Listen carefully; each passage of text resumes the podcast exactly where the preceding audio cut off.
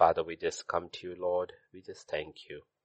We just thank you. We just thank you, Lord. Thank you. Thank you, Father. We look to you, the author, the finisher of our faith. Even tonight, Father, I pray you speak to us. Speak to our inner man. By the Spirit, we put to death works of the flesh, that the spirit man can hear what our Father has to tell us. One thing, maybe just one thing for somebody. Let it be so, Lord. Release this word into thy hands. Give us hearing ears. For in Jesus' name we pray. Amen, amen, amen. So everything begins in our life with faith, because faith is the connecting point. Remember, faith comes from hearing and hearing from the word of God and God has put one medium. Foolishness of preaching. People will think preaching is foolish. So, Moses was foolish. Elijah was foolish. Elisha was foolish. And of course, Jesus was very foolish. Because he preached non-stop for days. Paul was foolish. All the apostles were foolish. But God used the foolishness of preaching to confound the wise and save the simple who heard. So preaching is the only way God has. And of course, reading comes after that. Hearing comes first and then reading. The key is that we need to hear. And scripture says we are saved by grace through faith. Then if you go to Galatians 2:19 onwards, the perfection of faith is this. I through the law died to the law that I might live to God. I have been crucified with Christ. It is no longer I who live, but Christ lives in me. The life which I now live in flesh, I live by faith. Okay, now it's the same faith. She began in his life on the road to Damascus. Faith comes from hearing. He was saved by grace through faith and now grace has grown, grown, grown, grown, grown, grown and taken over Saul. There is no Saul left. That life which I now live in the flesh, I live by faith in the Son of God who loved him and gave himself for me. This is what it is talking about, the perfection of our faith. Okay, a day and hour shall come when God we are cooperative to the word of God and the spirit of God when we can one day at a time really, really, truly live by faith. So that is there. But remember it all begins by God declaring us just. In the old covenant, the entire struggle of man was to be declared some point in life by obeying the law as just nobody was declared just under the law. In the new covenant, we begin where the law ends. We are declared just by faith. If you look at where the just shall live by faith, there's one little difference wherein it is first mentioned in the old covenant in Habakkuk 2 4. Three times in the new covenant God repeats, the just shall live by faith, the just shall live by faith, the just shall live by faith. Behold the proud, his soul is not upright in him, but the just shall live by his faith. His faith. This is not a faith that comes from hearing. This is his faith. Hmm, faith that comes from the law. Nowhere does in the new covenant God say the just shall live by his faith. Okay. The new covenant scripture says the just shall live by faith. And that faith is from God. That faith comes from God by hearing. Okay, hearing. So we begin where the law ended and now by faith we live. In the old covenant, remember they were given the law. And in the new covenant, do you know Jesus left no writings behind? What a tragedy, right? he left nothing behind. Moses at least gave them the law. And it was repeated, repeated, written down, passed down from father to son and all. This stuff. Jesus left nothing. He left them nothing. What a covenant, right? In the new covenant, he gave us nothing. He gave us a person. The difference between the old and the new covenant. The old covenant, he gave them the law. The new covenant, he gave us the Holy Spirit. That is the key. Without the Holy Spirit, dead letter that kills. Please never ever try anything. Any day, any time of the day, even to repent without the Holy Spirit. Simply won't work because there was repentance in the old covenant too. And the greatest repenter in the old covenant was John the Baptist. But he also failed. So every time they came and they asked John the Baptist, what shall we do? And he said, do, do, do, do. Look at the difference in the new covenant when the church begins in Acts chapter 2 and verse 38. What shall we do? The people asked. And what did they say? 238. Peter said to them, repent, let every one of you be baptized in the name of Jesus for the remission of sins. And he said, go and do this. He said, no, you will receive something. You will receive. And he will take you through. That's the, that was nothing there in the Old Testament. Repent and you will, no. And do, do, do. What is do? What, what the law said. New covenant, this is the key. That's the message of the new covenant. You will receive the gift of the Holy Spirit. And if you look in Jesus' entire teaching, why he did not leave so many writings or nothing. He didn't write anything. Only time he wrote was he put his head down and wrote on the ground. And we don't even know what he wrote. He never left anything behind. He said, when the Holy Spirit comes, told his disciples, he will bring to your remembrance. And they all wrote it down. And I have so much to say, you won't understand. He will teach you all things. Remember that's the same spirit given to every child of God. And this is the key. It is not the pastor who teaches in the new covenant. It is the Holy Spirit. That is what it means in 1 John 2, 27.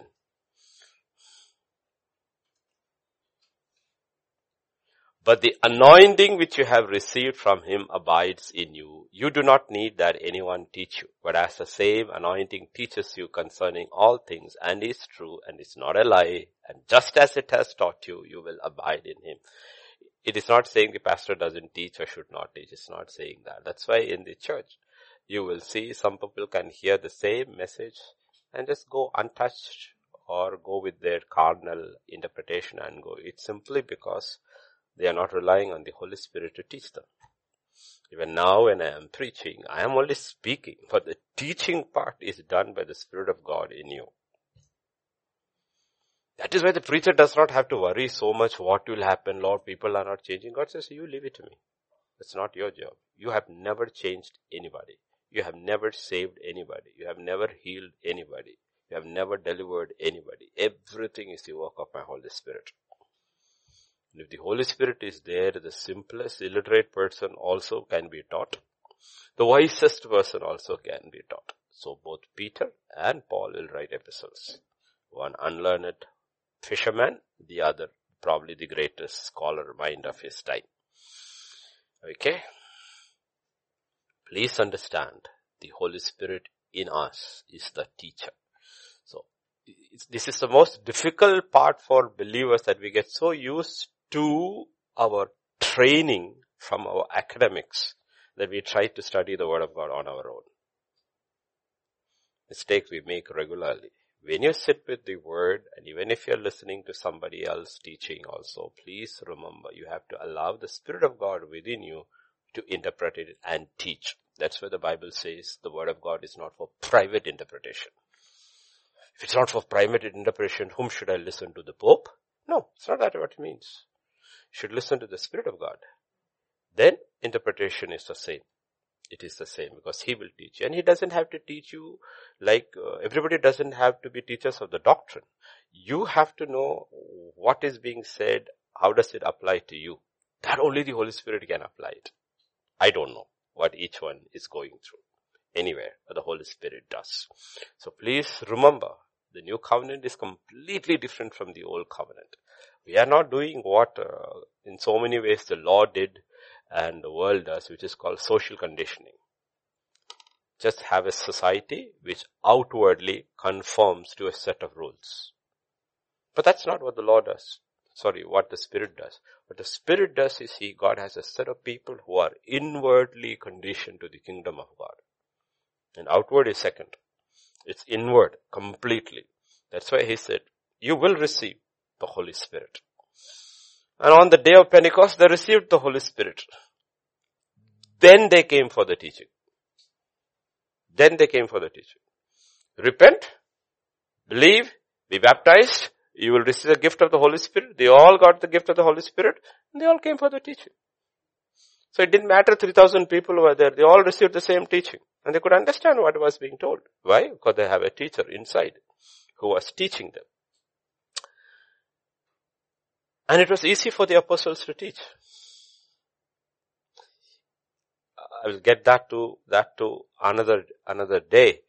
Uh, like the difference between the baptism of John and the big difference between the baptism of Jesus Christ, meaning when this, in the baptism of John, all you were getting baptized and you only had kind of forgiveness for your sins. But scripture says if you go to that con- connecting with Noah and the ark in Peter.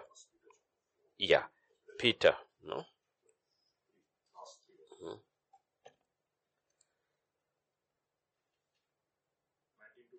Yeah, please read that. Wait, I just need to check one more.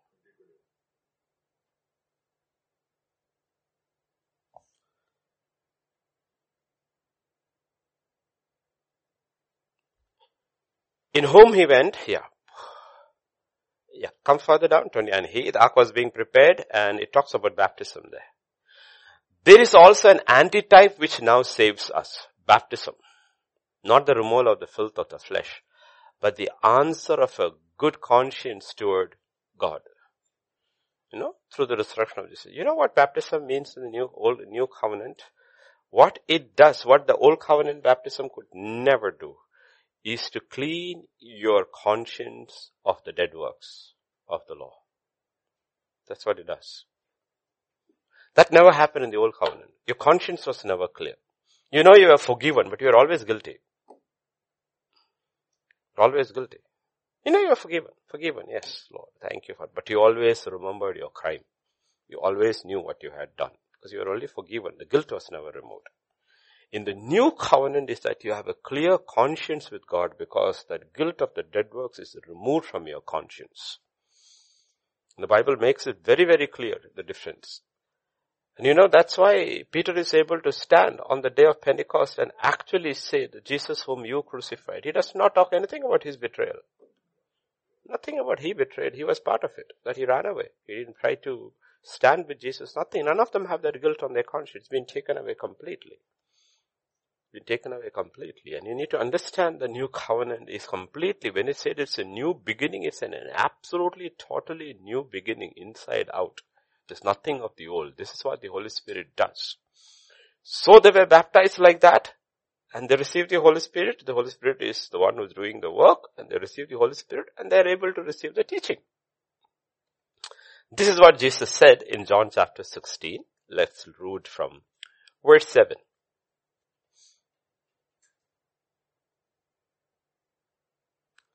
Nevertheless, I tell you the truth. It is to your advantage that I go away.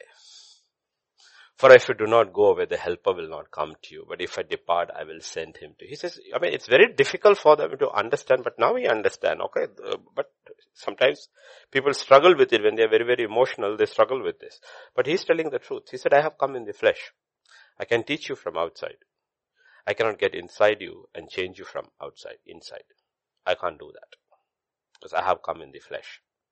But when I go, I will send my spirit. Okay? And that is what Paul is talking about. We do not want to know anybody in the flesh, including Jesus Christ. I want to know him in the spirit. I don't want to know him in the flesh. The helper will not come to you, but if I depart, I will send him to you. And what will he do? When he has come, when he has come, he will convict the world of sin and of righteousness and of judgment. And of sin because they do not believe in me. And of righteousness because I go to my Father and you see me no more. We have heard all this so many times, but let's go through what the Holy Spirit does. Yeah. Of judgment because the ruler of this world is judged. I still have many things to say to you, but you cannot bear them now. However, when He, the Spirit of truth has come, He will guide you into all truth, meaning He is a person who is with you every day. I don't need to know all the truth about this world and eternity and all. You know the truth I need to know is about myself. Honestly. You know? It's like daily bread. Honestly, we don't need, uh, if somebody guarantees us food every day, then we don't have to store. Right? Think about it. The government says very clearly, right now, nobody has to worry about it. Your food will be delivered at your foot um, doorstep every day. Then everybody's worry about food will go. This is what he's talking about. I, he will guide you. It's not a one-time thing. I don't need to know all the truth. What am I going to do with all this information anyway? But I need to know one truth. That is the truth about me, which I myself do not know how I relate to God. I need to know that. That's what is fundamental to life. He will guide you into that truth. For he will not speak on his own authority. Whatever he hears, he will speak and he will tell you things to come. He will glorify me for he will not take off what is mine he will take off what is mine and declare it to you. All things that the Father has mine. Therefore I said he will take off mine and declare it to you. A little while you will not see me. Again a little while you will see me because I go to the Father. This is what Jesus talks about the Holy Spirit. And if you'll realize, that is why he didn't teach much.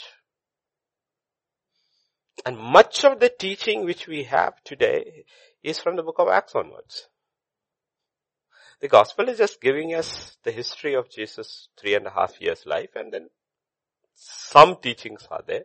But technically, if you think about it, the Bible should have been full of the teachings of Jesus Christ. But it didn't, it's not there. What we have is the teachings of the Holy Spirit. The teachings of the Holy Spirit.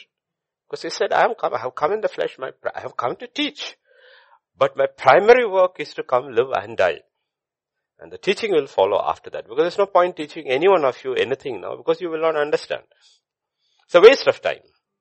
It's a waste of time. Because there's no point anybody is going to, I have so much to tell you, but you're not going to understand. But I will tell you after I rise, the Holy Spirit is released and when the Holy Spirit comes, you will understand. Okay? Because the Holy Spirit is not like the law. He monitors our heart not the outward conditioning, which the law did. See, under the law, you could be the blameless under the law. Because the law's requirement was ultimately outwardly. Thou shalt not do these, these, these things. And the custodians of the law only looked at that. Do as we say. Sabbath, we have made these many rules. Stick to that, you are blameless under the law of Sabbath. Idolatry, if you don't have any of these things, you are blameless under the law of. Okay, so everything they had their law. But the Holy Spirit is not looking at any of those things. He looks into this heart. So the church begins and the church is persecuted. Church is doing very, very, very well. And then God is glad, the devil is mad, and trouble begins. Let's go to Acts chapter 5. Verses 1 onwards. 1 to 11 we'll read. But a certain man named Ananias, with Sapphira his wife, sold a possession. He kept back part of the proceeds, his wife also being aware of it, brought a certain part, laid it at the apostles' feet. Peter said, Ananias, why has Satan filled your heart to lie to the Holy Spirit and keep back part of the price of the land for yourself while it remained? Was it not your own? And after it was sold, was it not in your own control? Why have you conceived this thing in your heart? You have not lied to men, but to God. Ananias hearing these words fell down and breathed his last. So great fear came upon all those who heard these things. And The young men arose, wrapped him up, carried him out and buried him. Now it was about three hours later when his wife came in not knowing what had happened. And Peter answered her, tell me whether you sold the land for so much. She said, yes, for so much. Peter said to her, how is it that you have agreed together to test the Spirit of the Lord? Look, the feet of those who have buried your husband are at the door and they will carry you out. Then immediately she fell down at his feet, breathed her last, and the young men came in, found her dead, carrying her out, buried her by her husband. And verse 11. So great fear came upon all the church and upon all who heard these things. You have a stunning 11 verses in the new, nascent, beautiful church. Okay, this entire event is described. All the details are not given, but it is written. It shows us the difference between living by the law and living by the spirit. And you will also see why people prefer living by the law. Because your heart is not revealed. And every action can be judged as wonderful. You know how easy it is to live under the law? Difficult it is to live under the Spirit. So you have verse 1 which says Ananias and Sapphira. Right? It's interesting, no? It begins with a man called Ananias, which means God is gracious. And Sapphira, which means beautiful.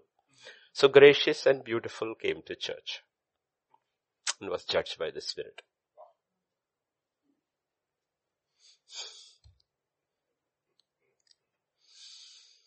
Okay. So let me give you the background.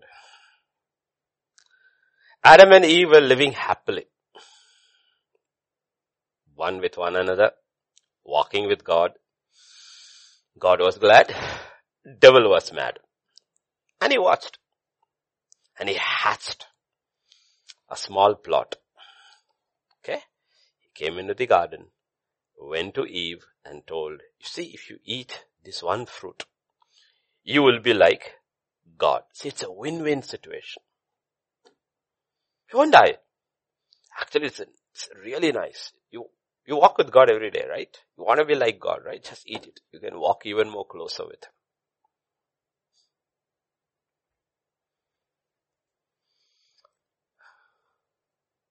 Fast forward 4,000 years. Church is doing really, really good. Very simple people. The apostles are teaching. The Holy Spirit is moving, hearts are changing, and the effect is seen. Persecution is rising, but persecution leads only to more power in the church, more love and oneness. And into this, the devil comes. But remember, this time the devil does not go to the woman first. He goes to the man first. It's not a woman who is mentioned there first. It's not Adam here. It's Ananias. Okay. You have to look at the background. Acts chapter 4, verse 32 to 37. Why is the devil so mad?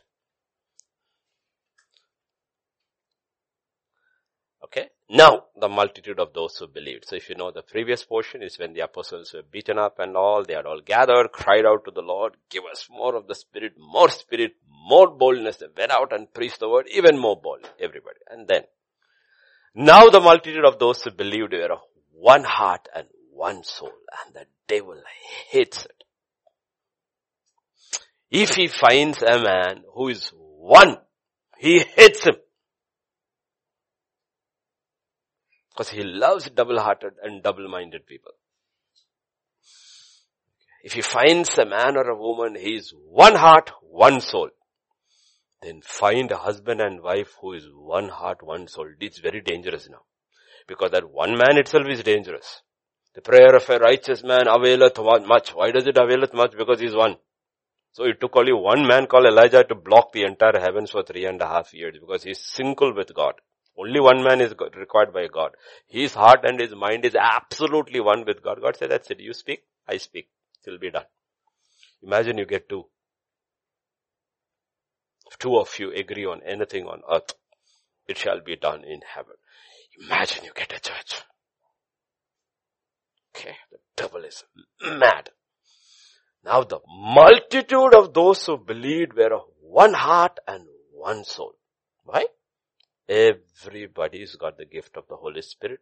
Everybody gathers everybody for the teaching of the uh, apostles and the teaching they understand. They understand, hey, this is what it means. This teaching is what? This is life. This is not knowledge or intellectual curiosity or this thing and all, no. This is life. And it became life. What does scripture say? Neither did anyone say that any of the things he possessed was his own but they had all things in common. What does it mean? Bible says they ate from house to house. Nobody had any issues. Some days they lived in this house, one group, one apostle was teaching there. They all ate and they all slept there. In another place, another house they were gathered. They all ate there, they all slept there. Because they, re- and they all went to work also. But they came back in the evening. They realized, you know what, we are one family. Right? I mean, it, it happens in the physical. No? If I were to go to my sister's or my brother's house, I don't give them, can I pay for the rent? Can I pay for the food? No. Not even. Unless, of course, if your sister is not as well off as you, you're not even thinking of rent. You will say, you know what, take this. Because it happens in the flesh and blood. Now God is doing something which doesn't even happen in most flesh and blood. He has made them one. Because if you can have things in common, then you have overcome the world. Because do not love the world or the things in the world. Battle is all our things. Right? And verse 33. And with great power the apostles gave witness to the resurrection of the Lord Jesus. And great grace was upon them all. Nor was there anyone among them who lacked. Meaning a lot of poor people. But none of them lacked. Why? For all who were possessors of lands or houses sold them. See, this is how the news spread like wildfire in Jerusalem because there is a lot of real estate activity going on. What is selling? And they realized one set of people are all selling. They're not buying, they're all selling. What is happening in Jerusalem? All these Jews who became Christians and who were rich Jews are all selling. If they have two houses, they sell one. If they have property, they sell one. What are they doing? Why are these people all selling? Why are you selling? Moshe, what happened? Why are you selling? I know you. You were not willing to sell. How many times you came? No, he says, when the price is right, I will sell. I'm planning. You have changed. What is happening? What are you planning? No, no, I need the money. For what? No, you know, there are a lot of people who have joined our community and they are poor. You mean you're selling to give it away? Yes. That is how it spread. These people are crazy. And they call these people the people of the way. What is this way? This is a new way. What do these people? These people don't buy, they sell. They sell. And brought the proceeds of the things that were sold and laid them at the apostles' feet. And what did the apostles do? Distributed to each as anyone had need. This is transformation. This is insight. This is life. And this can only come when you are absolutely confident that what Jesus, everything he said is true. That if you seek the kingdom of God and his righteousness, you don't have to worry about provision. It will be taken care of. I will take care of you. don't have to worry. You don't have to worry. You just have to trust me, believe me, and be led by my spirit. Whatever my spirit says, you do it, it will be taken care of. And Joseph, who was also named Barnabas by the apostles, which is translated son of encouragement, a Levite of the country of Cyprus. This guy had come from Cyprus. Okay. And then, having land, sold it, brought the money and laid it at the apostles' feet. Now we don't know where he had the land. Whether was it in Cyprus or whether he had ancestral property in Jerusalem. We don't know where. If it was Cyprus, then it was like crazy. This guy goes to Cyprus, sells all his land over there and comes back with the money to Jerusalem and gives it away. Think if it was that. So it, this touch of the Holy Spirit was not restricted to Jerusalem. It was touched everybody who was from anybody who got saved, who were there in Jerusalem. Are we getting the picture? Into this scene enters the devil. Please remember James chapter 1 verse 14.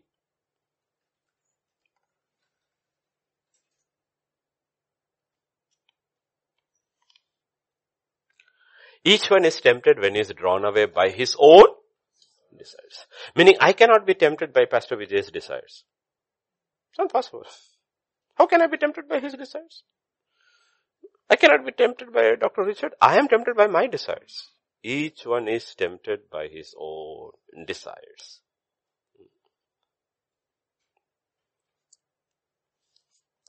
Have you noticed the ads that pop up on your uh, browser?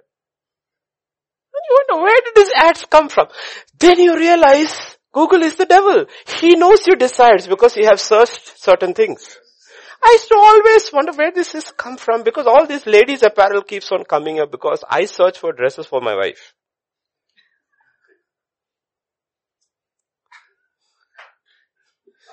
I had no clue why is this thing popping up. Then I realized, oh, that day I was thinking about that looked, that, this would look, then I searched the whole thing which would look good on her, which will look good, good on her, and these things came popping up. Okay? So the Google is the devil's search engine. He knows your desires. He will tempt you according to your desires. Okay?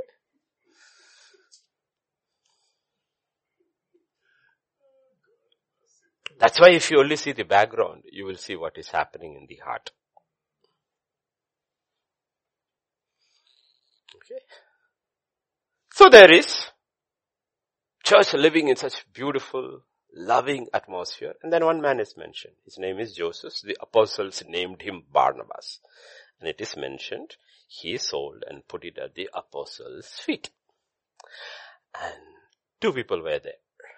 And they had this desire to look outwardly like Barnabas and to be appreciated by Barnabas. We don't know what happened. Maybe Peter or whoever they must have said, you know what? Our brother Joseph has come from Cyprus. He sold it all. You know, really to be commendable. No, this brother has come. You know, we need to, his, he has encouraged all of us. You know what, Joseph? We would love, the Spirit of God is telling you need to be named Barnabas. And these two people heard it. These two people heard it. You cannot be enticed other than by your own desires. Okay.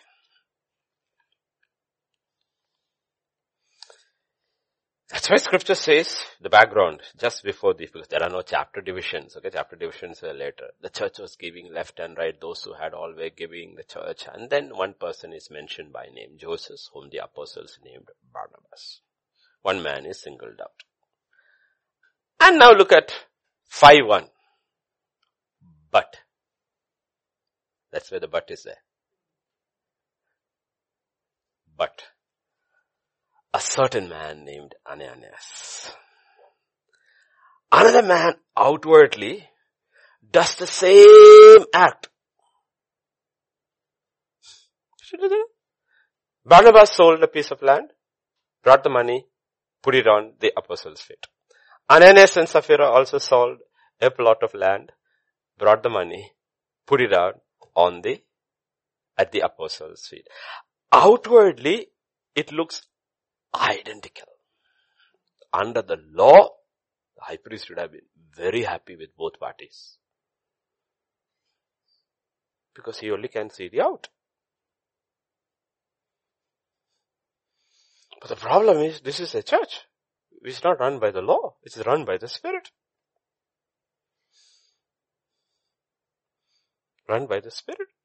Do you remember what happened in the beginning of human history when two people tried to bring an offering to God? It was the Spirit who judged them. Because he didn't look at what was in their hand. He looked at what was in their heart. And the Spirit has come back. He's not looking what is put at the feet. He's looking at what is in the heart.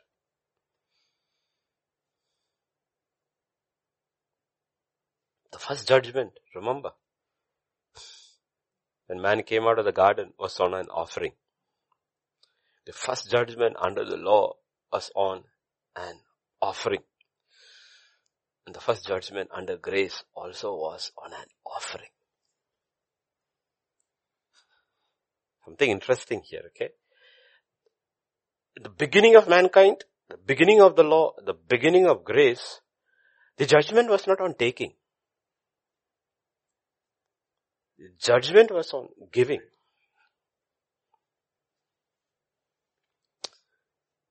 God says when you give, give, don't pretend. Don't pretend. Because I'm a God who searches the heart of man. This is the danger of hypocrisy. Because that is the nature of the devil. Second Corinthians chapter 11, 14 and 15. The nature of the devil. No wonder for Satan himself transforms himself into an angel of light. Let me tell you, how many people will actually worship this devil if the devil comes like what he really looks like in the spiritual realm? A lot of people do. Many of these pagan nations, they look like, their gods look like the devil and they still worship it. But that's out of fear. It's fear. Nobody loves those things. They are afraid, scared because religion is based on curses. But if the devil were to transform himself as he not transform, come as he really is, will anybody worship him? No. So what is the devil actually every time he comes? He's a hypocrite. He transforms himself as an angel of light. And there is no great thing if his ministers also transfer themselves as ministers of righteousness. Meaning, they promise you salvation, but actually they are taking it away from you. Whose end will be according to their works. So devil is a hypocrite. He pretends to be one thing, which he really is not. So hypocrisy has crept into the first church. Two people come in there pretending to be something which they are not. The problem is, the problem of hypocrisy is, hypocrisy is a direct attack on God, because God is truth. More dangerous than lie is hypocrisy. Absolute straightforward lie, nobody will believe. If I were to say it's morning now, nobody will believe? No. Nobody will believe. No. Pretending something else. That, you know, we know, we have heard what, where the word, Greek word, hypocrite, all that comes from, right? Those are actors wearing masks. They were acting. Under the law, hundreds and thousands of Ananias and Sapphira's have come and gone by, given nicely, appreciated and gone by. Nobody noticed them under the law. But under grace, the Holy Spirit checks everyone at the door. How is your heart today? That is what John was talking about. They were not of us. That's why they left. Why? Because I checked them at their heart and said, leave this congregation. You don't belong here. You don't belong here. This is not an assembly of pure people. This is an assembly of true people.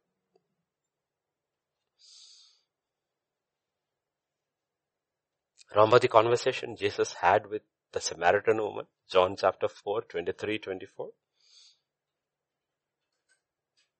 The hour is coming and now is when true worshippers will worship the Father in spirit and truth. So hour is, but how can it be Lord? He says, I am there. I am the model. I am a true worshipper. There will be nothing hypocritical about me. Jesus is saying. Right now on planet earth, God has found one true worshipper who will worship Him 24-7 till the end of His life in spirit and truth. And after that, another generation will rise. For Father is seeking such who worship Him. God is Spirit and those who worship Him must worship Him in. And the Spirit was at the door.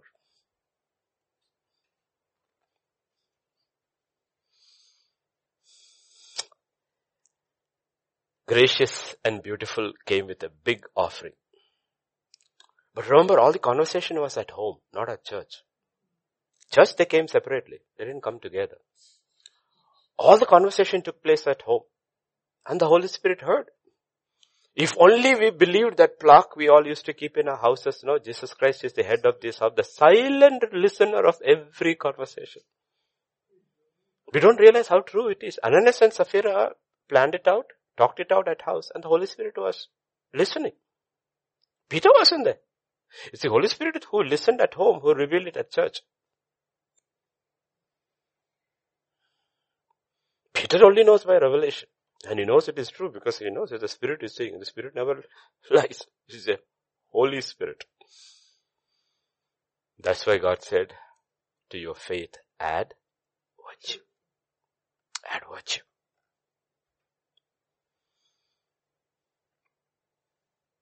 Don't try to be like somebody else. Devil came and caused Adam and Eve covet to be like God. The devil came and tempted Ananias and Sapphira to covet them to be like Barnabas. Did you see? The apostles like him. I think they are planning to include him in the leadership. We have that plot, no? Why don't you sell it? We don't need it anyway. Of course, then we don't have to give it all. Nobody will know.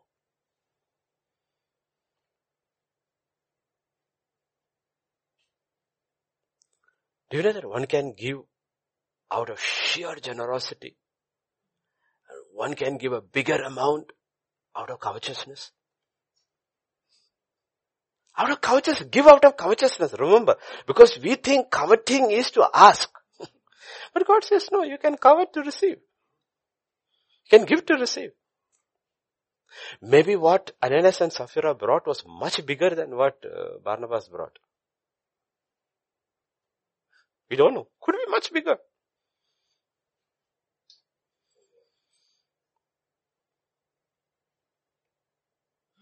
That's why I said, how do we know? Because Act 5.1 says, but.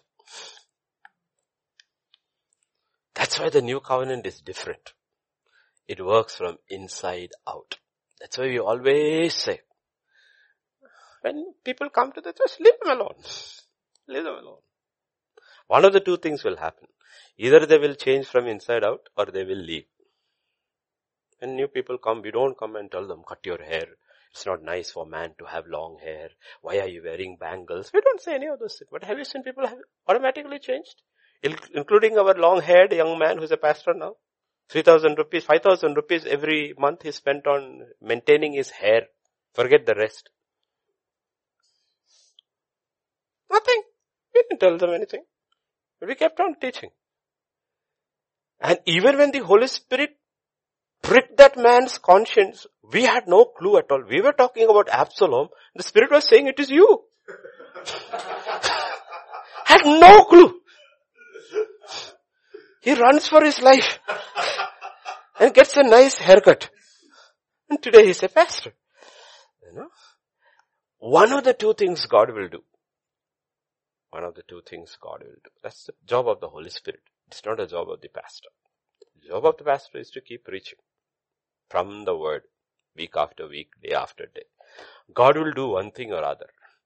Either he will change them inside out. So ultimately it will be shown outside too or he will take them out. You'll take them out. So we just have to say that our consciences are clear with God. Okay? Please remember this is how the kingdom of God works. Two things are mentioned there.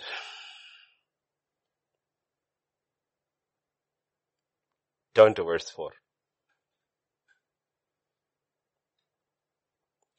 While it remained, Peter is saying, was it not your own? And after it was sold, was it not your own control? Why have you conceived this thing in your heart? Meaning, there's something that happened over there. Uh, he probably came and uh, told Peter, uh, Peter, I don't know what they call them those days, Rabbi or Peter or whatever they call him, sir. I had a plot, I've sold it and have brought the whole money and brought it. And that's when the Spirit said, no, he hasn't brought the whole money. He's kept a big chunk back at home. He was not, he was not judged for giving. He was judged for lying. And this is not a lie because even out of fear. This is lying to look good.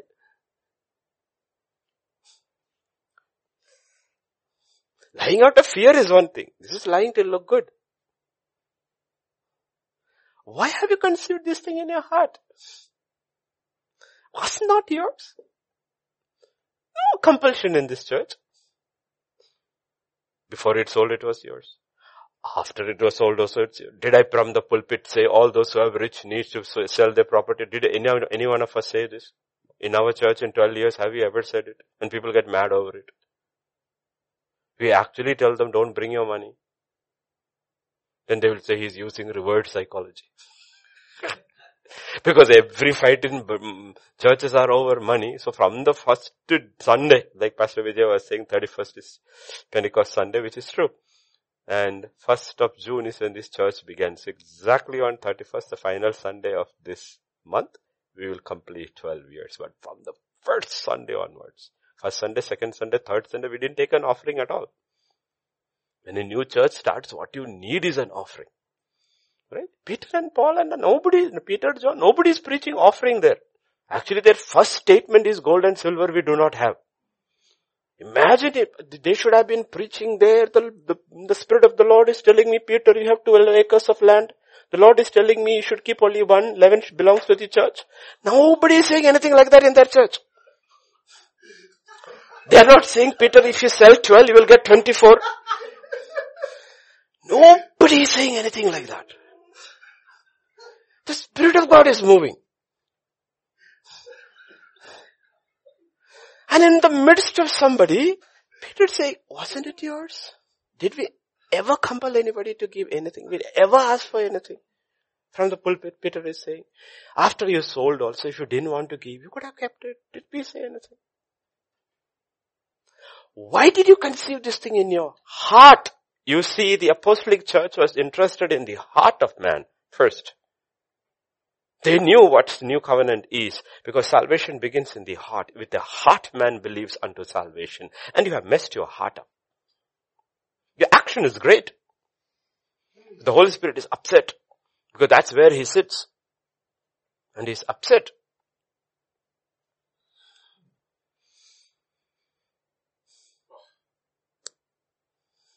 No, understand how the church is working, beginning, how it, and how, what God wants. He hasn't changed.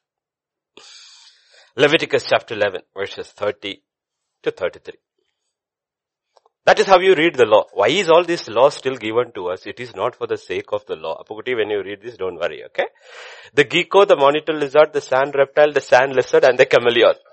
You say, why do we have to read all these things? These are unclean to you among all that creep. Whoever touches them when they are dead shall be unclean till, until evening. Anything on which any of them falls when they are dead shall be unclean, whether it is any item of wood or clothing or skin or sack, whatever item it is, in which any work is done, it must be put in water. It shall be unclean until evening, then it shall be clean. Verse 33. Any earthen vessel into which any of them falls, you shall break. Whatever is in it shall be unclean. एक छिपकली तो गिर गई Burthen mein, matti ka burthen hai, God says break it and throw it because the earthen vessel has become unclean. You know what the law is?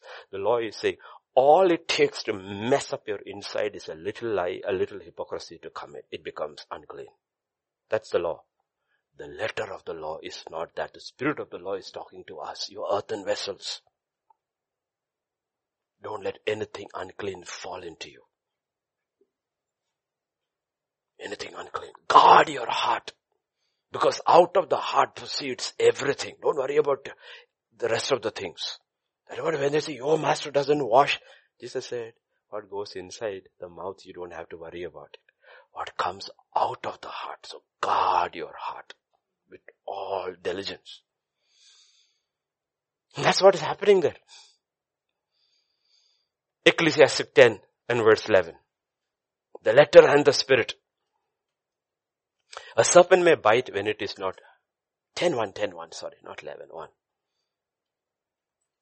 Dead flies beautify the perfumer's ointment. This apothecary is there. These are the ones who are making the perfumes. And he's made this perfume, it will be sold for a big amount. One fly fell in. One fly. Now instead of bringing that aroma, it stings. God says, do you realize how sensitive my Holy Spirit is? He can smell a stink in your and my heart from a mile away. From a mile away. You know?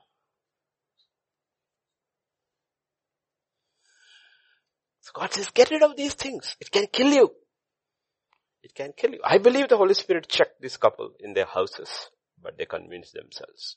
Because they say, they, Peter is very clearly saying, before you lie to us, you lie to the Holy Spirit. The Holy Spirit is still pricking you inside, checking you inside, and still you didn't listen to Him. That's why we have to be careful. We can do outwardly things that look right, but be motivated by something that is actually of the devil. Right? He falls dead. Gone. The woman is given a chance. Beautiful comes in three hours later. What's her name? Sapphira. Beautiful. Imagine what her dreams her parents had when they had this baby girl and said, boy, she's a pretty little thing. What do you need? We need to call her. Let's call her beautiful. Sapphira. They had no clue. Beautiful would one day fall dead in God's house. Because she had only beauty outside.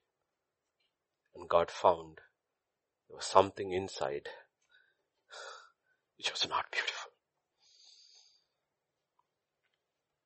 Oh boy. Gracious has been judged.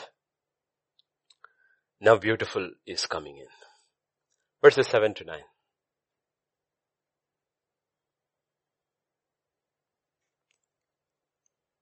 Now it was about three hours later when his wife came in, not knowing what had happened. Peter answered her,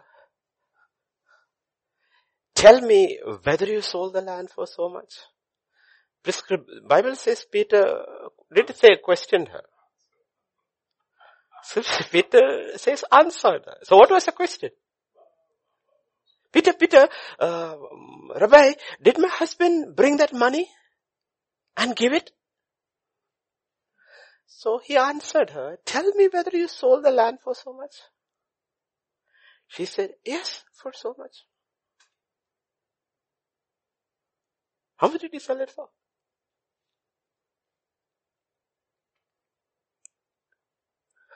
Peter said to her, how is that you have agreed together to test the Spirit of the Lord?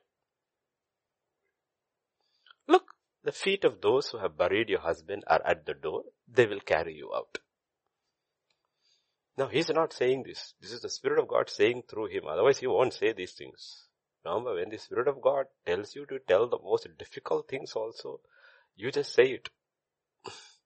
You can't, you have no control over it. You are not the boss. What does he say? You two agreed together to test the Spirit of the Lord. And verse 3, Yeah. Why has Satan filled your heart to lie to the Holy Spirit? Right? So they came, husband and wife came in one accord to lie to the Holy Spirit and to test the Holy Spirit in the church. This is a church. Everybody is full of the Holy Spirit. Everybody is listening to the teaching. Everybody is walking together as one body by the Spirit. They come there. Remember, it's the Holy Spirit. We are looking at the Holy Spirit. It is the Spirit of God. So when people say, Holy Spirit, come Lord, fill our church, be very careful. Be very careful what happens. It was Ray Stedman who actually said the moment we start pretending, pretending to be what we are not, death enters.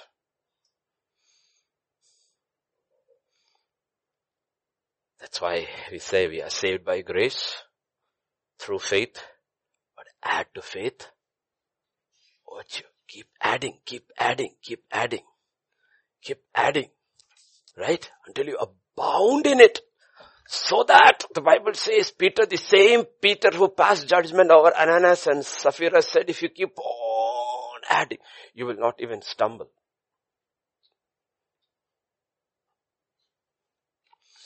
But sadly, Ananias and Sapphira added hypocrisy, deception, and lie and lies to their faith. So what they added was not virtue, it was vice. V-I-C. So the word of God and the spirit of God tells us each day, constantly we battle. This is our battle, hypocrisy. And everybody battles with that. Every child of God battles with it because you have the old man and the new man. So there is these two people inside. That is why scripture says, put to death that old man, otherwise you will be a hypocrite.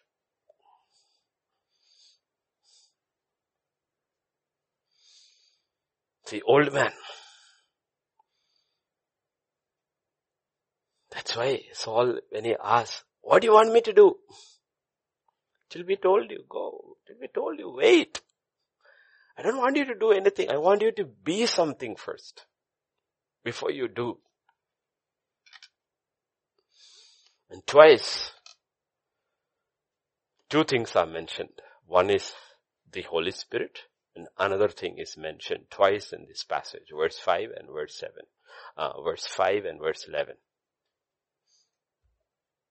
Ananias heard these words, fell down and breathed his last. So great fear came upon all those who heard these things. Verse 11. So great fear came upon all the church and upon all who heard these things. Great fear came upon the church. Great fear came upon the Jews and the Gentiles too.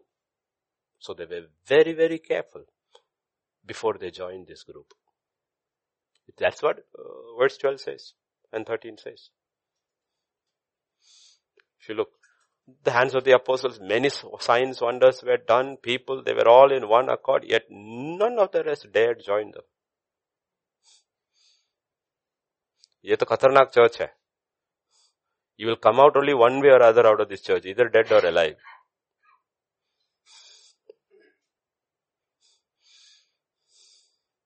Pretenders, be careful. Apostolic church. You go out, either you will be alive or you will come out dead.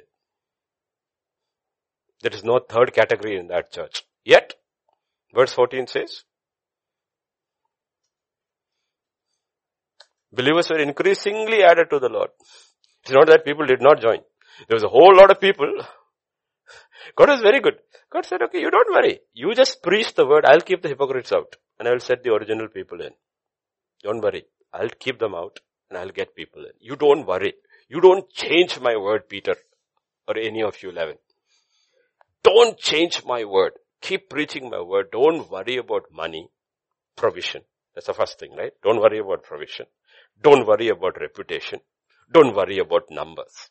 Don't build your church on these three things. Provision, I will provide. Numbers, I will add. Reputation, you don't need. You need a reputation before me. You don't need a reputation among the people. That is how the early church was built.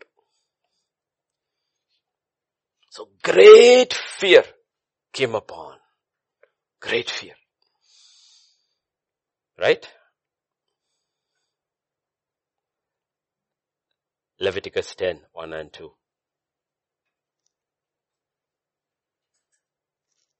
Nadab and Abihu, the sons of Aaron, each took his censer and put fire in it, put the light, uh, incense on it, offered profane fire before the Lord, which he had not commanded them. So fire went out from the Lord and devoured them, and they died before the Lord. So new tabernacle ministry began with great fear. Boom, gone. New conquest of the promised land under the new generation began with great fear. Achan and his whole household was destroyed. The bringing of the ark to Jerusalem began with great fear because Uzzah was destroyed on the spot. Because this has to be balanced. This love of God and the fear of God has to be balanced. And the problem is that, you know why churches are struggling? Honestly, struggle of every church in the world is the absence of the Holy Spirit or the withdrawing of. See, we don't have to worry about the Holy Spirit being withdrawn from the world. The Holy Spirit is not being withdrawn from the world. The Holy Spirit is being withdrawn from the church. That is when iniquity increases in the world. Lot was pulled out of Sodom and Gomorrah and then it was destroyed. The Holy Spirit is pulled out because the Holy Spirit is not living in the hearts and minds of the Gentiles. He's living in the lives of His children. And when the Holy Spirit is being pulled out, from where is He being pulled out? He's being pulled out of the church. And why is the Holy Spirit being pulled out? Because there is no fear of God. God is merciful. Very merciful. He says, I'm giving you time to repent because if you want me to fill, you know, people will die like this. I don't want to kill you. I came to save you. I came to save you. Jeremiah 32 and verse 40. If I'm right, 32, 40.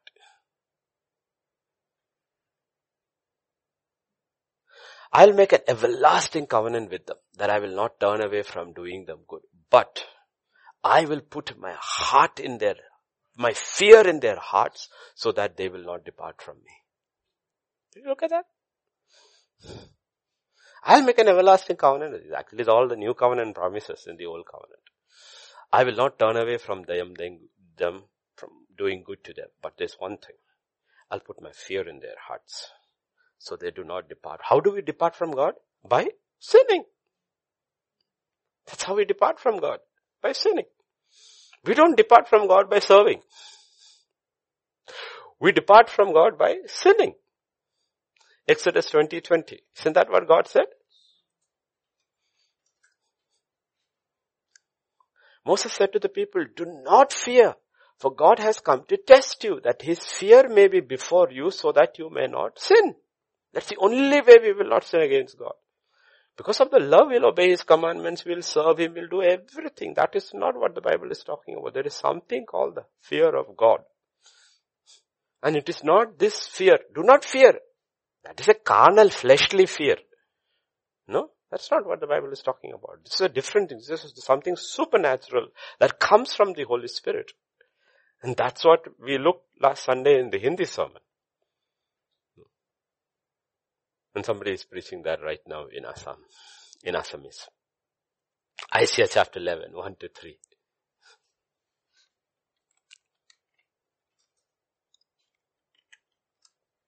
About Jesus. There shall come forth a rod from the stem of Jesse, and a branch shall grow out of his root. This is talking about Jesus. Now look at this. We know we have looked at it over, but doesn't matter how many times we look, we have to look it a million times until it becomes life. The Spirit of the Lord shall rest upon him, the Spirit of wisdom and understanding, the Spirit of counsel and might, the Spirit of knowledge and of the fear of the Lord. This is the sevenfold Holy Spirit that rested upon Jesus Christ. And the last thing mentioned in that list is the Spirit of the fear of the Lord. But verse 3 says, His delight is in the fear of the Lord. His delight was in the fear of the Lord. Why? Because he knew that is one thing that will keep him with his father, will never separate him from his father. When he says, my father has never left me, the reason is the fear of God. And the love of God was absolutely balanced in his life. Here go to Hebrews chapter 10, uh, sorry, 5 and verse 7. Who in the days of his life, of his flesh, when he had offered up prayers and supplications with vehement cries and tears to him who was able to save him from death, he was heard because of his godly fear. Because of his godly fear. Meaning that spirit was all over him when he was praying. All over him. He prayed in that spirit.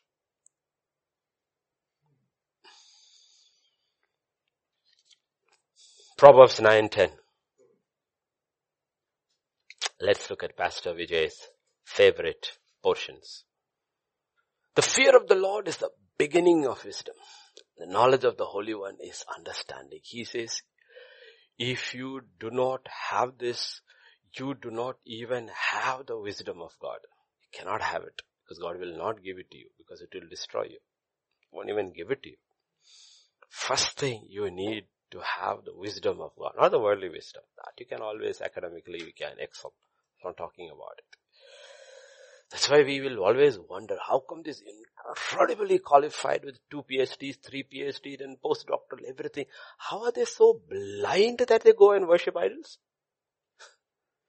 How come they have no clue at all with their intelligence as to what God is really like? And a poor simple man is touched by God and he worships God in the spirit. How is this possible? It's simply because one thing. There's no fear of God. There's no fear of God. And fear of God is the key that opens up. 1027.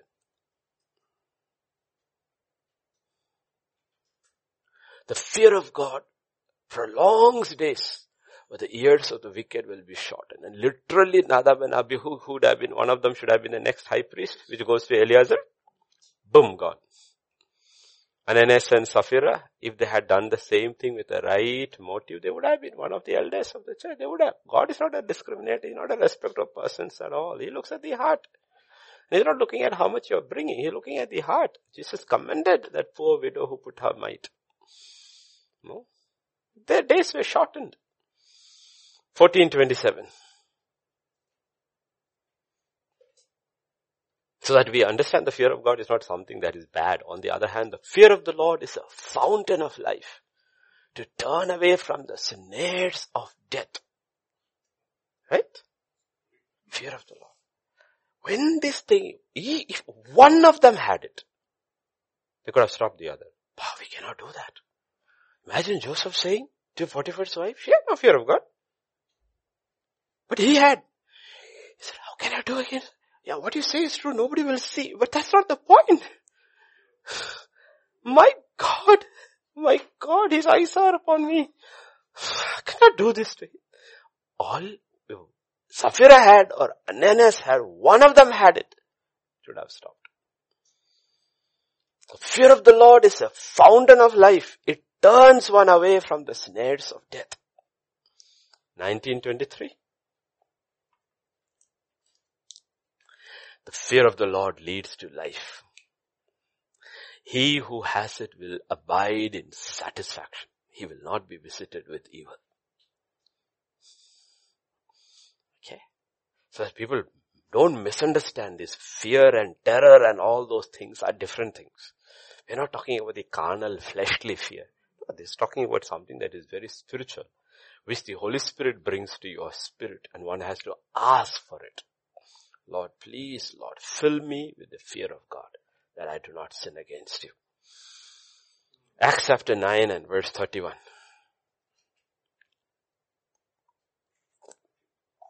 How it goes side by side. The churches throughout all Judea, Galilee, Samaria had peace and were edified, walking in the fear of the Lord and in the comfort of the Holy Spirit. Remember, both are from the same Spirit. The fear of the Lord and the comfort of the Holy Spirit and they were multiplied. For a season, God gave them a time of peace and they were all being built up before persecution comes. What does God give the church? A time of peace and they are edified. But which churches? Which walk in the, or which people who walk in the fear of God and the comfort of the Holy Spirit. Then He allows them to be tested and He knows they will not fail. They will not fall because they have it. They have allowed the Holy Spirit to work it through them.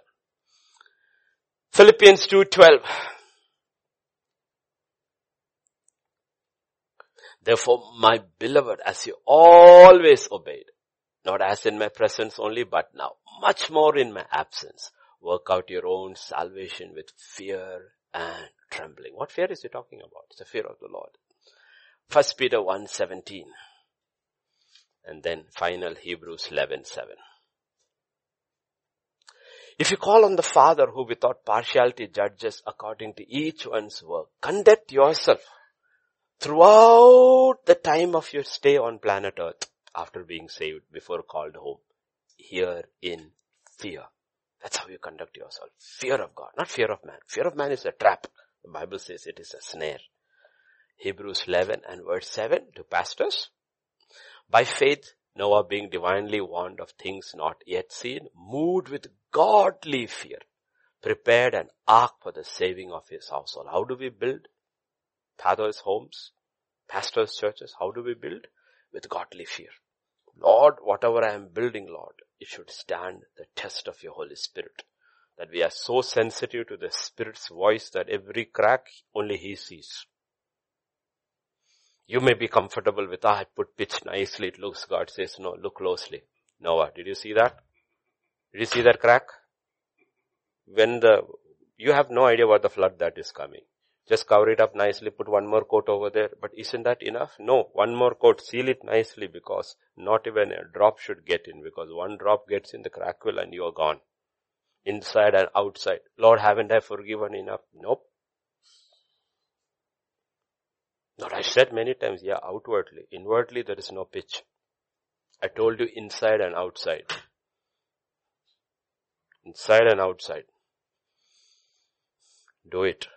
Only the Holy Spirit knows. The fear of the Holy Spirit and the comfort of the Holy Spirit. He build with godly fear. And that was the church it was. That was the kind of church it was. And they brought it. Now what has happened? Fear of God has only increased because for the first time this church saw judgment. They never experienced judgment because they always walked in the fear of the Lord inside. Now they were afraid in outside also. Okay, this is the way God is. And these first converts are all Jews anyway. And they all know what God Yahweh has done in the past with both Israel and the Gentiles who crossed his path. So now they were filled with fear. But they were walking like that when these two people tried to mess it up because they did not add to their faith what? Virtue. Go back to chapter 5 verse 6. Young men arose, wrapped him up, carried him out and buried him.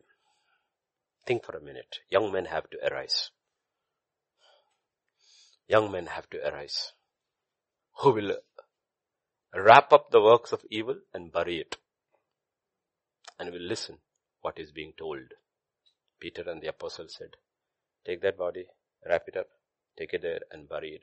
But uh, shouldn't we inform the next of kin? Should we go tell? Just do what I told you. Go bury the body.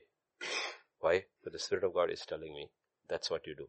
But we haven't informed anybody because three hours later when Sapphira comes, she doesn't even know uh, the husband is dead while he has already been buried.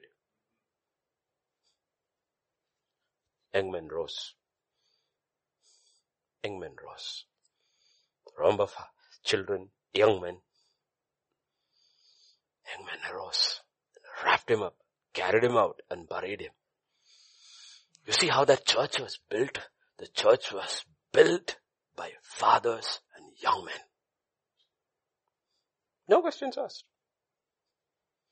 No questions asked. And we are not talking about today in a way, we're talking about a spiritual lesson over there. Today, of course, government, medical certificate, burial ground, all that. We're not even talking about that. But Muslims do this.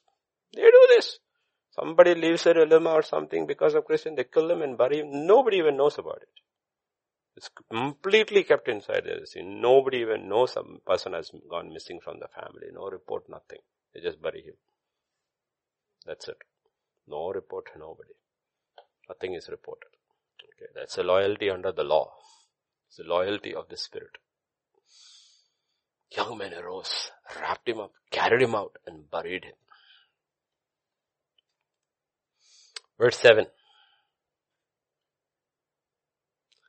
About three hours later when his wife came in, not knowing what had happened, what does it mean?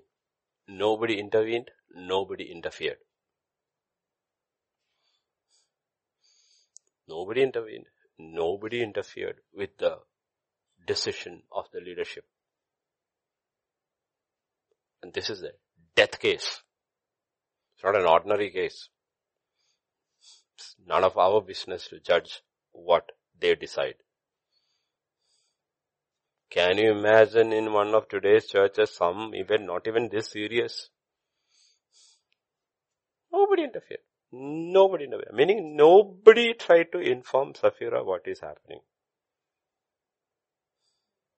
Nothing. Three hours later, when his wife came in, not knowing what had happened. Because this is the judgment of the Holy Spirit. And this is a church that is absolutely full of the Holy Spirit. No. What happens is people do not understand what the new covenant is. People do not understand what kind of a church the Holy Spirit is building. The Holy Spirit is building a church which is one unified body in Christ Jesus. Like when I move, my entire body is moving. Entire body. He's building that. You see, you read the Gospels accounts, the book of Acts, the Gospel account, or even the first two chapters of the book of Revelation, chapter 2 especially of Revelation. Hyderabad may have around 3,000 to 3,500, 4,000, 5,000 churches. But as far as God is concerned, He calls it the Church of Hyderabad. Meaning a set of people in Hyderabad who are completely controlled by His Spirit. He says, that's my church. They may not even know each other, but I know them. That's the church. So, Church of Hyderabad. One church. That's all there is. There's no two churches here. One church. Hyderabad doesn't have two churches, only one.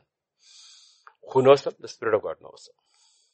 He says they are absolutely filled with my spirit, fear of God, and the love of my God, and others who are growing in the sea. He says, that's my church. They may gather in 3,000 different places. That doesn't matter. Some of them, he said, some of the churches, he said, nobody is there. Nobody is there. The Spirit has left many churches long time ago. They won't listen to anything of my Spirit at all. But services are going on. It is like Solomon's time. Right? What is there at Shiloh? Gibeah, what, no, what, what do you have at Gibeah? Oh, the, this thing on sacrifices are all going on, but no ark is there. No ark over there. Ark is in Jerusalem under a tent which David has built. In the ark there is no altar, nothing over there. It's only worship going on. So you have this divide, division in Israel. You have one place which is called to be where the tabernacle is, but in the tabernacle the main thing that matters, the ark is not there. That is from where God speaks anyway. And you have another place where only the ark is there, nothing else is there. And David and the priest, what is happening here? Only worship is going on. Worship, word, worship, word. Nothing else is happening over here. And that is where he wrote, made how many groups of priests to do the worship? Peter? Peter? How many? 24, right? No, 24 if I'm right, it is 24. Yeah? Yeah, every, every, yeah? Okay, 24, right? Check it out, it's 24. Check it out. We'll take a drinks break. All those who are watching live, I have given my children here.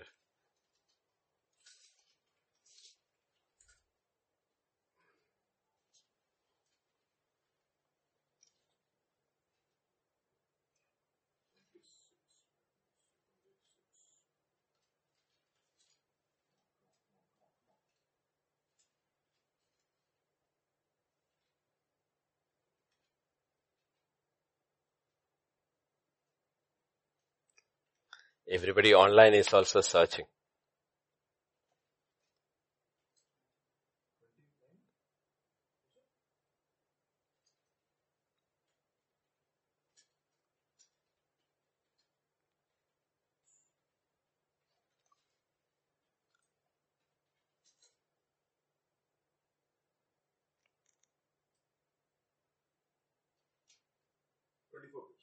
Twenty-four, right?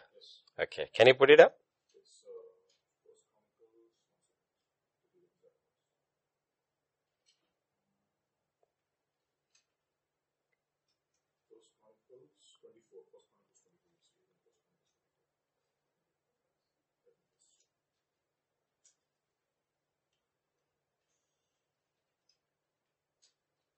Twenty-seven one.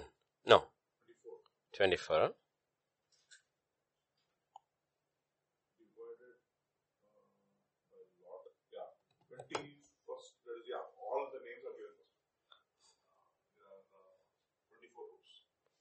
groups, right? And each month it was 24,000. Yeah, 24 is 18. 24, uh, 18. Was 24, 18. Laga diya? Okay. 23rd Dikalala and 24th Masa. You know why, why I brought this? I mean, we will say what difference does it make, right? 24 or 22 or 23. It makes a difference because the only place where 24 is written in the old covenant is here. The other place you see is in the book of Revelation 24 elders. Those are the people in charge of worship in heaven.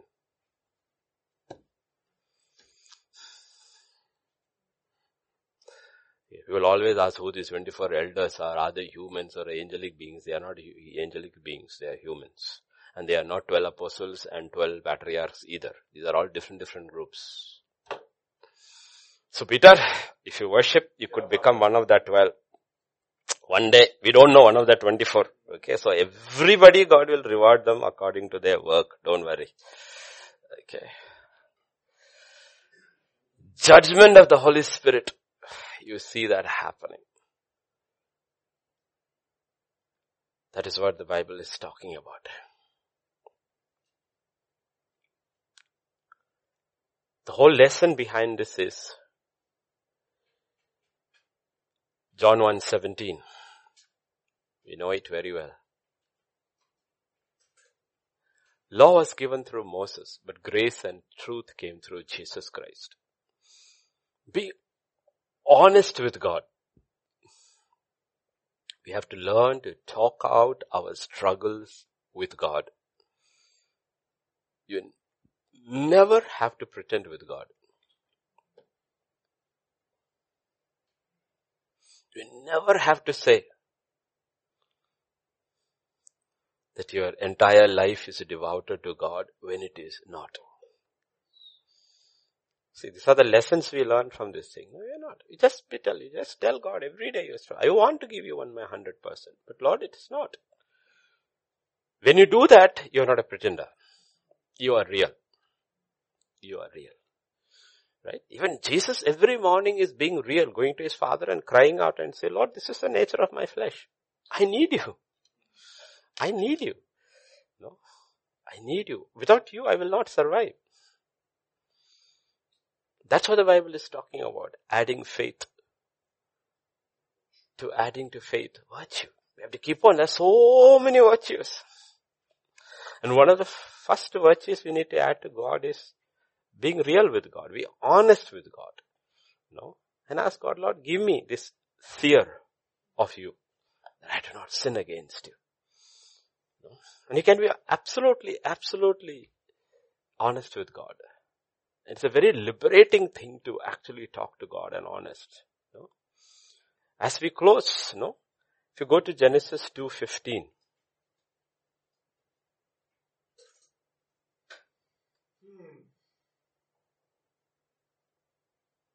Got it?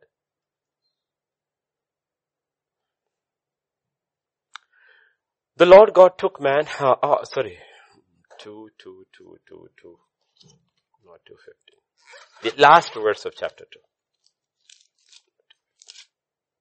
25. 220. They were both naked, man and his wife, and were not ashamed. We only read that portion. This is before the fall, right? They were both naked and man and his wife were not ashamed. But do you know that they, every day they walked with God and they were not ashamed before God either? They were not ashamed before God either.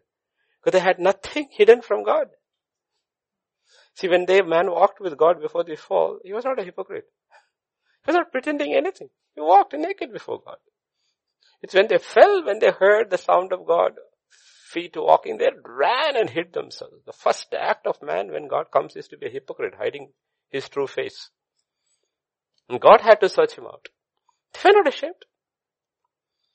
They were not ashamed. Okay. And that's the first thing God looks for. God looks for. And every day when we start our day, God says, can you add this virtue? Keep adding this virtue. Can you come and be real? Anyway, I know everything about you, but I want to hear from your own mouth. Otherwise you'll go out and pretend something that you are not. So you tell to me and I will guide you as you go out. No? One of the first words of Jesus speaking to somebody in the Gospel according to John in chapter 1 and verse 47 is very interesting. First commendation Jesus makes. Okay?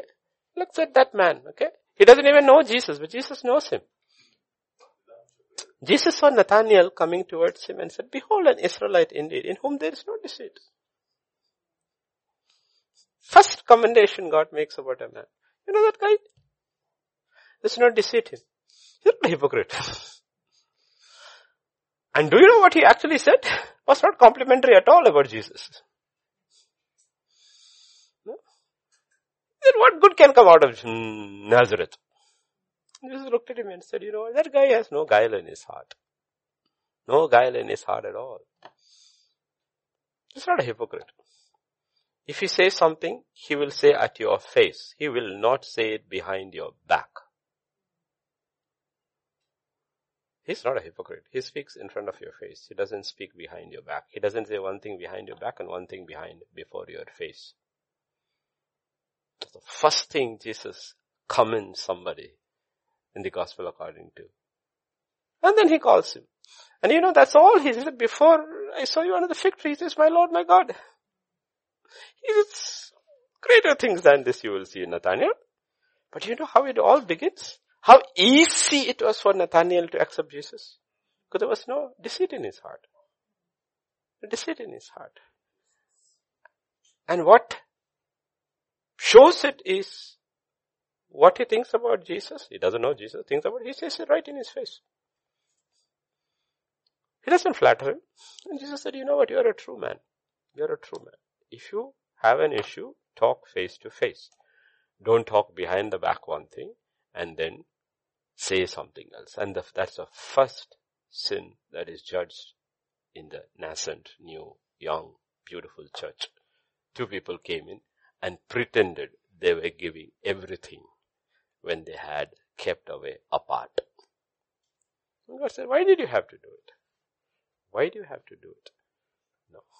God says this evening, no, as we are now 31, 61, 62 days, how many days, it doesn't matter. So the whole idea is that I've locked you all up in and easing the restriction little by little is so that you will be that, that one single person. And the only way is by going to God. It's not going to man.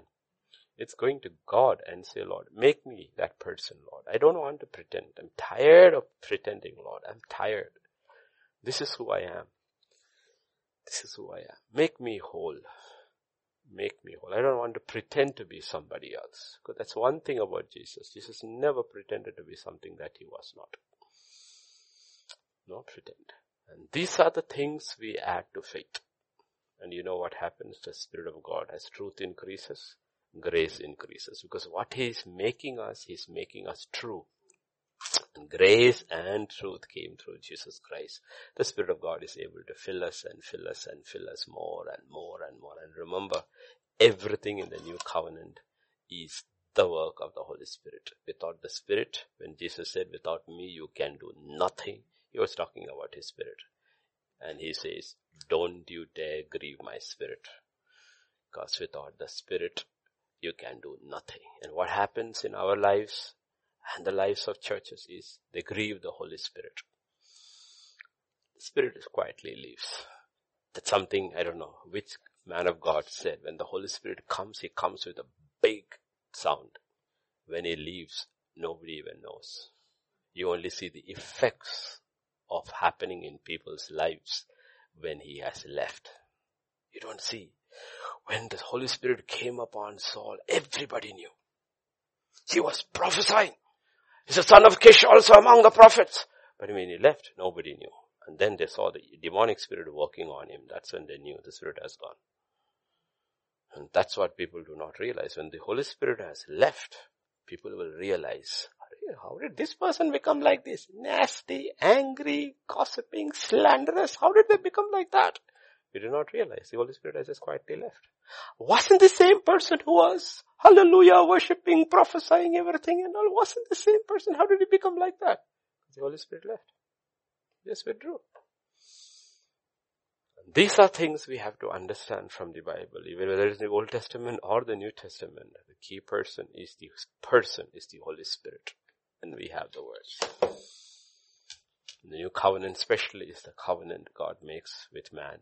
He said, I will send you my spirit. Not that I'll give you a book. He gave us a book. The book is already there. Under the spirit, they will explain it better. But I will send you a spirit. Be very, very careful about how you deal with my spirit. Amen. Let us worship and let's pray. Father, we just thank you. We just praise you. We just worship you, Lord. Oh Father, we all have grieved your spirit. We pray we have been quenched him. We have tested your spirit.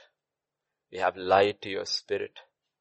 And it is only because of your mercy. None of us was ever consumed like Ananias and Sapphira, Lord. Knowingly, unknowingly, we have done all these things. But tonight, Lord, we come to you, Spirit of God, and we say, Lord, do not pass us by. As David said, Lord, do not take your Holy Spirit away from me. Fill us, Lord. Fill us everywhere where your children are hearing. Everywhere. By faith I speak, Lord. Be filled. Be filled. Be made whole. There's only one person who can make you whole. It's the Spirit of God. Repent. Confess. Put away. And let the Spirit of God fill you to the brim. To the overflowing.